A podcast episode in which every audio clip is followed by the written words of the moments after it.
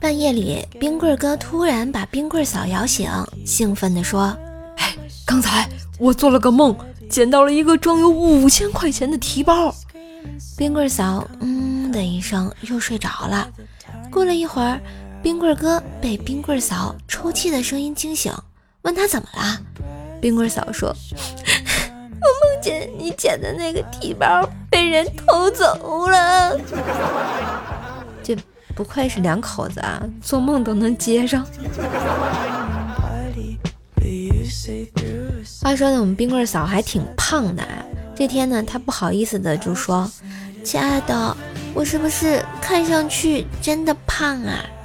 冰棍哥说：这个问题实在不好回答，你是想听真话呢，还是想听假话呀？冰棍嫂说：当然是要听真话了。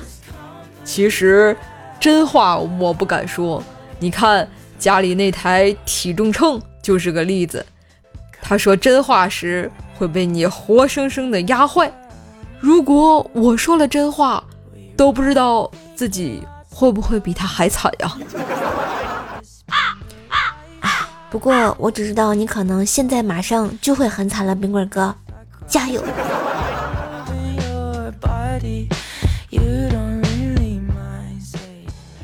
冰棍嫂呢，这几天啊减肥中，礼拜天冰棍哥在家闲着没事儿，就包了些肉包子。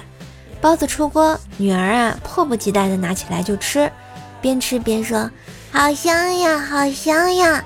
然后香的啊差点没咬住舌头。这个时候冰棍嫂问道：老公，包子啥馅儿的？肉的。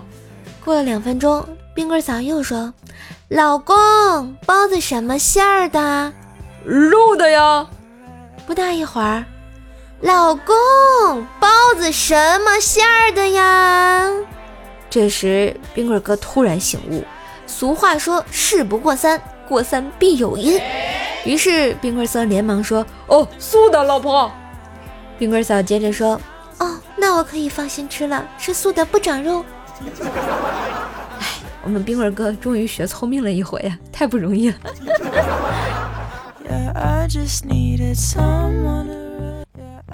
老爸说：闺女，最近你妈做饭实在太难吃了，你跟她说说，让她改进改进。我有点疑惑啊，我说你怎么不跟她说呀爸？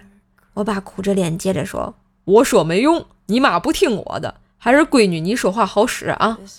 然后被我老爸夸得飘飘然的我，脑子一热就找我老妈提意见去了。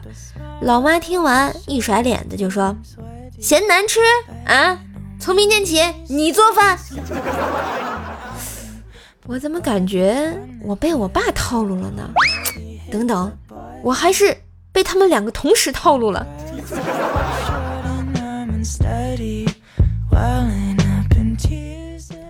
在小区门口买鸭脖子，等候的时候和卖鸭脖的武汉小伙聊天，我问他：哎，你干这行开心吗？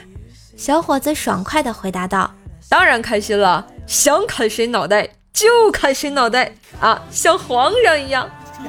说话间啊，手起刀落，一颗鸭头在砧板上咕噜噜的滚了很远啊。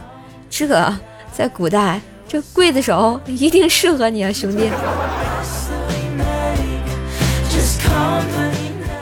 前两天啊换季嘛，一米哥生病了，然后去医院看病。一米哥伤心的跟一护士说：爱情没了，钱没了，我一无所有。护士关爱地回答道：哎呦大哥，看您说的，您这不是有病吗？来来来，吃药啦。大郎。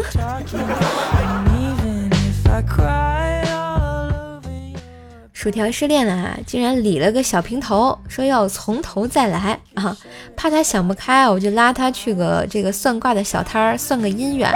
那大爷啊看了薯条半天，说了一句：嗯，小伙子，你这姻缘就在身边啊。不是咋说话的？哎呦，我看这薯条感觉更想不开了呀。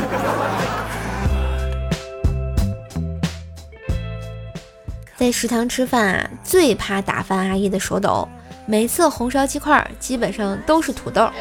有大爷过来指点迷津说，打饭阿姨有个闺女啊。半个月后我把阿姨闺女追到手，那天我和女友一起去打饭，呵呵，你们一定想不到，我饭盆里啊全是鸡块，差点都吃不完。路过大爷的时候我向他道谢，却听到女朋友喊了一声爸。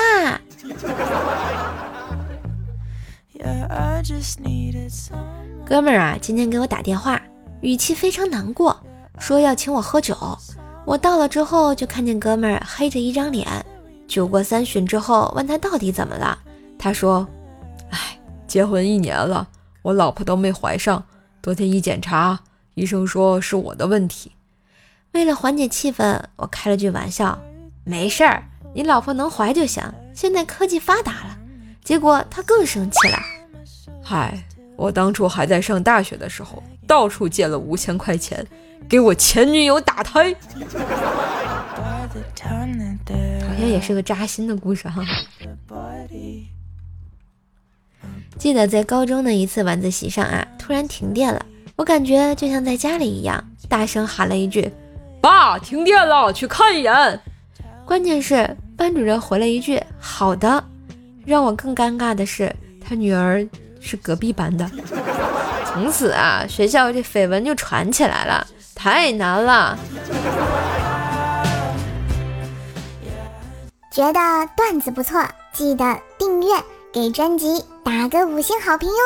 当然也要为怪叔叔打 call， 带主播上热门啊。